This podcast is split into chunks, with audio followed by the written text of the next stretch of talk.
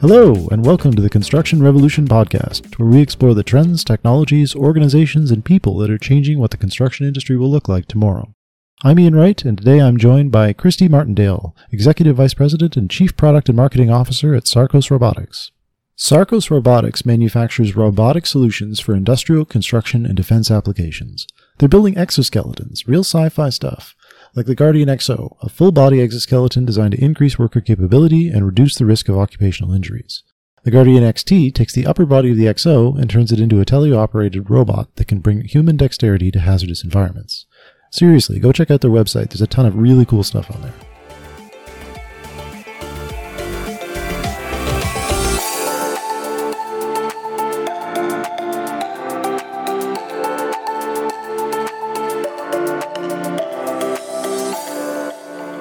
Kristi, welcome to the show.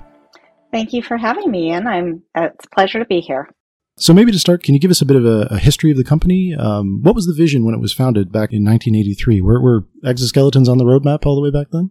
Well, in early nineteen eighty-three, it was uh, originally spun out of the University of Utah, and its focus at that time was really about um, finding uh, kinematic equivalent types of robotic systems. So really looking at the biomechanics of, of systems and how that might be applied in a robotics sense. Really, the vision we're exploring today came about in two thousand fifteen when there was a management buyout of the company. Ben Wolf and Fraser Smith uh, bought the company. And at that time is when we really took all of the learnings over the many years of developing robotic systems and focused all of that energy on developing systems, robots that would really be applicable in industrial environments with the intent and the mission of saving lives and preventing injuries. Uh, so can you tell us a bit more about the about the products that you're offering? Absolutely. So there's, in our product portfolio, we have two flagship products that are applicable to the construction sector, and those are the Guardian X O, the one you referenced in your introduction, that is a full-bodied, powered exoskeleton suit. It has the capability of lifting up to two hundred pounds, and all of the weight that the robot will lift goes through the robot, through the force. So the Guardian X O allows the human to operate with little impact to the human's body. Uh, the human doesn't feel the weight of the item or of the robot itself. So we call that one hundred percent load relief, uh, so that the body of the operator is not impacted at all. Uh, it has hot swappable batteries, which allows it to effectively operate continuously over a duration of a work shift. So there's three b- batteries in the back of the exoskeleton, and they're hot swappable. So you can uh, swap one out when it's uh, running low and put a new one in and continue doing continue to do your work. And the Guardian X O was designed to work in those unstructured environments that you typically find in a construction type of environment. So the other item we have, the other flagship product, is the Guardian X T. And as you noted, it is the upper portion of the Guardian X O. And we made it teleoperated, meaning that you can operate it from a distance. You don't have to be in the robot to, to operate it.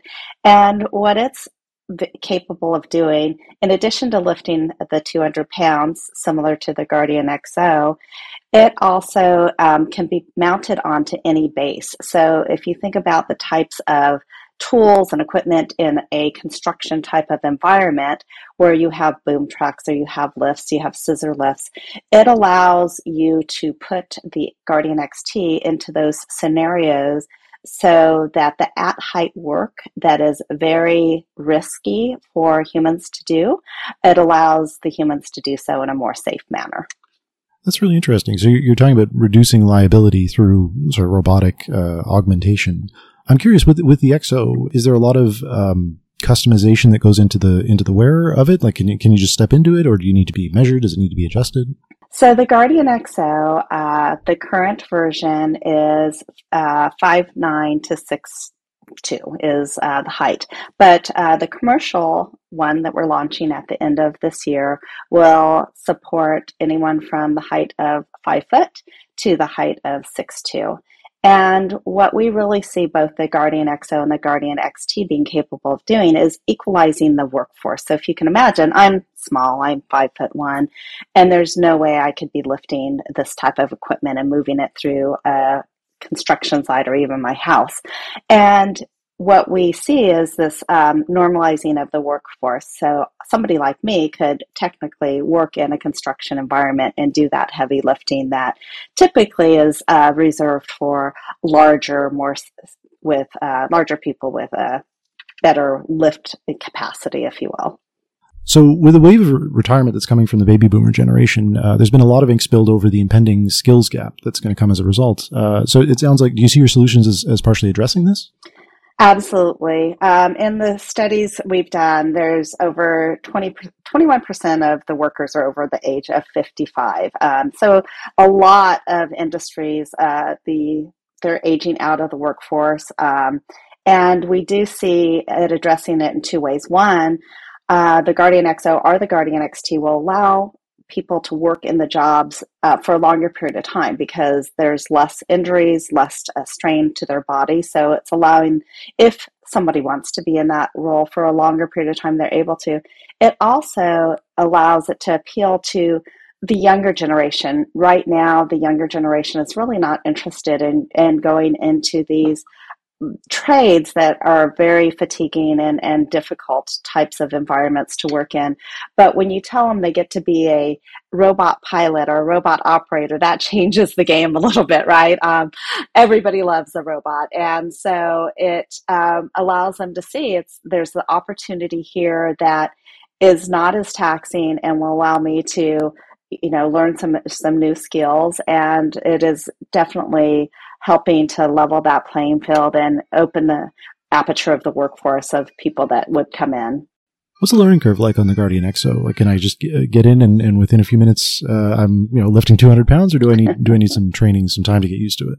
So the Guardian X O is kinematic equivalent. So what we mean by that is uh, it's effectively um, acts as an extension of you as a human. So when you move your arm, uh, the robot is moving along with you. So you're not pushing or pulling. It's uh, there's about one hundred twenty-five or more sensors in the Guardian X O, and the frame, the word we use is it's a get out of the way controls um, work throughout the Guardian X O. And what that means is the robot's job is to stay out of your way as a human. So as you move your arm, it's moving within one hundred milliseconds. It's very, very fast. So it's very easy to learn just because it's operating, we call it augmenting the human. It's operating as an extension of you as a person. Um, that said, what you would have, I mean, it's a piece of equipment, right? And so for safety and those types of things, you would have a training period that would be similar to, say, operating a forklift in the in the um, industrial environment. Sure, that makes sense. Now, you're working in uh, industrial environments, construction, uh, the defense sector. I'm curious about the biggest differences that you're seeing between them in terms of the applications that your uh, products are seeing, or uh, maybe even the adoption rates. Absolutely. So the work is very similar. So in defense and industrial sectors, if you think about the work that's being done, it's it's consistent in terms of what we're focusing on. So we're focusing on things like um, the last mile of moving types of um, equipment, so logistics, moving big, heavy equipment. Um, there's a lot of logistics and building in um, the defense sector, as well as obviously the industrial commercial sector.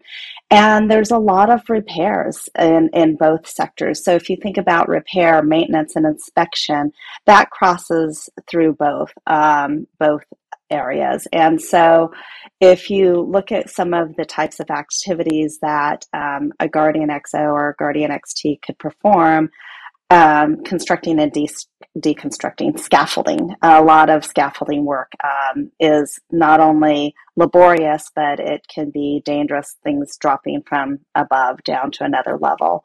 And again, the, the just general logistics of shipping and receiving, moving, uh, pallets or moving boxes of um, equipment or tools that are coming to a site. Those five gallon, if you think about those five gallon paint cans that are in construction, and there's other kinds of liquids in other areas, and those weigh somewhere around seventy pounds, depending on the liquid that's inside of it. So lots of logistics, lots of moving of materials and equipment in both sectors. So it sounds like these, I mean, we're not talking about very, you know, necessarily highly specialized tasks, but tasks that are come with a certain degree of risk and that um, have some, you know, injury associated with them or some strain associated with them. I'm curious about, just to kind of extend onto the construction industry specifically, where do you think you see the biggest benefits for, for users?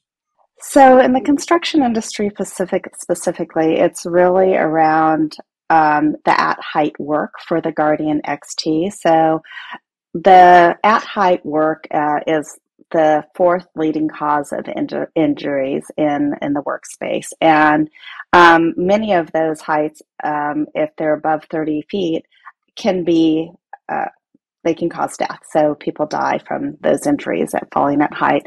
And the type of work you can do with the Guardian X T, since it's teleoperated, you can use off-the-shelf tools. There's um, what we call an end effector, which is essentially the robot's hand. It allows it to use and pick up off-the-shelf shelf tools. So you can use things like uh, power tools at height, um, custom assembly tools, welding and cutting equipment, and you can do so at a distance. So the person can be on the ground, safe, out of the hazard environment, and perform this dexterous task. So when you mentioned earlier skilled work, it many of these tasks do require skilled labor, right? If you think about welding, um, a welder is a skilled labor, and some of the um, environments and ways they have to get in there to do the welding, it's it's you have to be a contor- contortionist to get in there and, and do the weld. Um, and so this would allow um, that skilled laborer or skilled worker to be, again, more distant and remote and perform the task uh, that would be at height and would keep them out of harm's way. Makes sense. Now, I understand Sarcos was recently cited in an article on the biggest trends of twenty twenty-two. I'm curious, why do you think robotic systems like yours would be would be trending this year? One of the biggest challenges, I think, is what you raised earlier in terms of the labor shortage. There's just simply not enough workers uh, for people to do the jobs they need to do. Um, construction is specifically one of the highest hit industries. Um, There was two million jobs lost. They had, at the beginning of COVID, four hundred thirty thousand job openings um, in the U S for for construction workers. As you noted, uh, there are many uh, people aging out. So twenty-one percent of that workforce is over fifty-five. They're retiring. Um, and so being able to help augment the workers, uh, the staff, the teams that you have out in the field is one of those critical things. Everyone's trying to figure out how to do more work um, and, and meet their productivity targets with the teams that they have. And I think robots are one of those ways they're able to gain efficiencies and, and do that work in a more effective manner while also keeping their existing teams and more safe. Great. Can we talk about price? Because I think um, anyone, you know, business-minded is going to be wondering, um, what's the R O I? How do, how do you measure it? So there's a number of ways we measure R O I. Uh, a couple of ways, obviously, the more straightforward way is we look at the deployment of either the Guardian X O or the Guardian X T, the equivalent of a fully burdened um, full-time employee. So we deploy our robots on a robot as a service model, uh, which means that you can lease the robot on a one, two, or three-year path, and um, it will always show up to work. Our, we'll do all the service, the maintenance, all software upgrades. Um, but then when you look at other intangible, um, the cost of injuries on the job, uh, for shoulder injury, as an example, the average payout in workers' compensation is about forty-six thousand dollars. Um, they have to pay a wage premium to their workers, anywhere from ten to thirty percent for any workers working at height. Um, and then you look at the cost of workers' comp. Um, There's a huge cost of workers' comp anytime someone gets hit, hurt. Uh, when someone's hurt on the job, there's a productivity impact, and that often they have to shut down the job to do uh, an assessment of what happened, and that could be anywhere from an hour to how two days, um, depending on what the injury was, so that they can make sure they understand and, and they resolve that issue. And then when you look at even um, the cost of fatigue, um, that there's estimates that it's somewhere around one hundred thirty-six billion dollars in lost production just due to people being tired. I mean, there's only so long the human body can do a, a laborious task, especially if you think about some of these extreme environments in which they're working in, um, the heat or, or the the extreme cold. So um, we see all of those factors as ways companies look at modeling the R O I for deploying these types of systems. Sure, yeah. It, I think it makes a lot of sense to focus on the risks that you're avoiding and the reduction of liability. Um, the point about fatigue is a very good one, too. So I'm I'm curious about, you know, given all this, what's the kind of the long-term vision or the goal? Is is it to have uh, guardians in, in every job site? Are they replacing traditional equipment? Are they are they supplementing? Or uh, what's the vision of, of ten, twenty, thirty years from now? Wow, that's a long time in robot years. Can we get to the end of this year when we're commercially launching our systems? Uh, but absolutely, we it, we're not looking to um, really. There, there's nothing in the market right now that is doing what we're trying to solve for. Really working in those unstructured environments, being able to lift up to two hundred pounds with a single worker. That's the other thing. You have OSHA guidelines where Uh, you should only uh, lift up to thirty-five pounds. That's the guideline. So if you even think about that from an R O I perspective, a single person um, can lift up to two hundred pounds without having to do a team lift and bringing other people in. Um, as far as what's out in the construction world, I've I've been out um, many, many sites. Obviously, there's lots of different tools. You have forklifts, you have uh, boom cranes, you have scissor lifts. What I found is um, the construction world is is so extraordinarily creative in that if something doesn't exist to do the job, they will figure out how to make something else do the job. That doesn't always mean it's safe.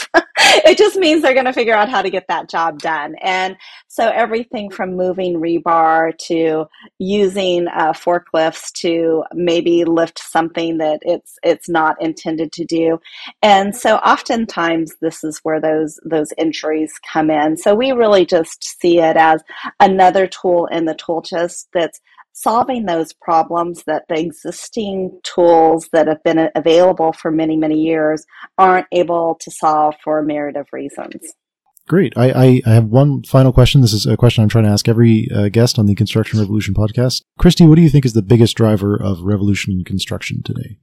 I think it's the same as many, many other industries in that um, this need to continually do more with less, uh, the impact of uh, workers moving out of the industry, uh, retiring out.